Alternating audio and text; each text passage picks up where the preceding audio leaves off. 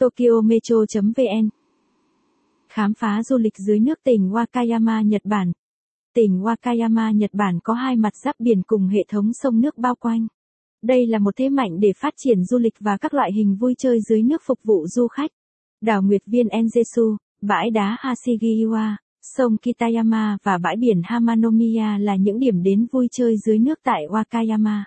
Đảo Nguyệt Viên Enjesu Hòn đảo nằm ở vịnh Rinka, cao 25 mét, trải dài 130 mét từ bắc đến nam, 35 mét từ đông sang tây.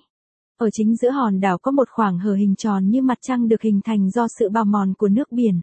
Khoảng hở được ví như mặt trăng, được gọi là Enjesu, đảo Nguyệt Viên. Đảo Enjesu là một thắng cảnh nổi tiếng, được biết đến nhờ cảnh hoàng hôn tuyệt đẹp. Có một vòng tròn hoàn hảo ở trung tâm hòn đảo, và hình dáng của nó khá hấp dẫn. Cho nên, rất nhiều người ghé thăm nơi đây để ngắm cảnh hoàng hôn tráng lệ hình thành ở phía sau đảo Enjesu. Du khách cũng có thể dạo quanh bờ biển Rinkai có tàu đáy làm bằng kính chịu lực trong suốt để ngắm trọn san hô và những sinh vật biển.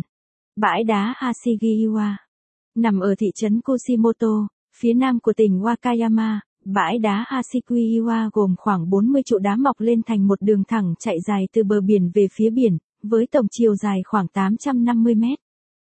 Nơi đây là một cảnh quan thiên nhiên kỳ lạ đến mức những người dân nơi đây đã truyền nhau những câu chuyện về sự xuất hiện của bãi đá này. Một trong những câu chuyện đó là câu chuyện về một con quỷ có tên là Amanokazu và một thầy tu nổi tiếng với sức mạnh thần kỳ lúc bấy giờ tên Kobo Daisy. Nhà sư Kobo Daisy giúp người dân xây cầu trong một thời gian ngắn nhưng không thành.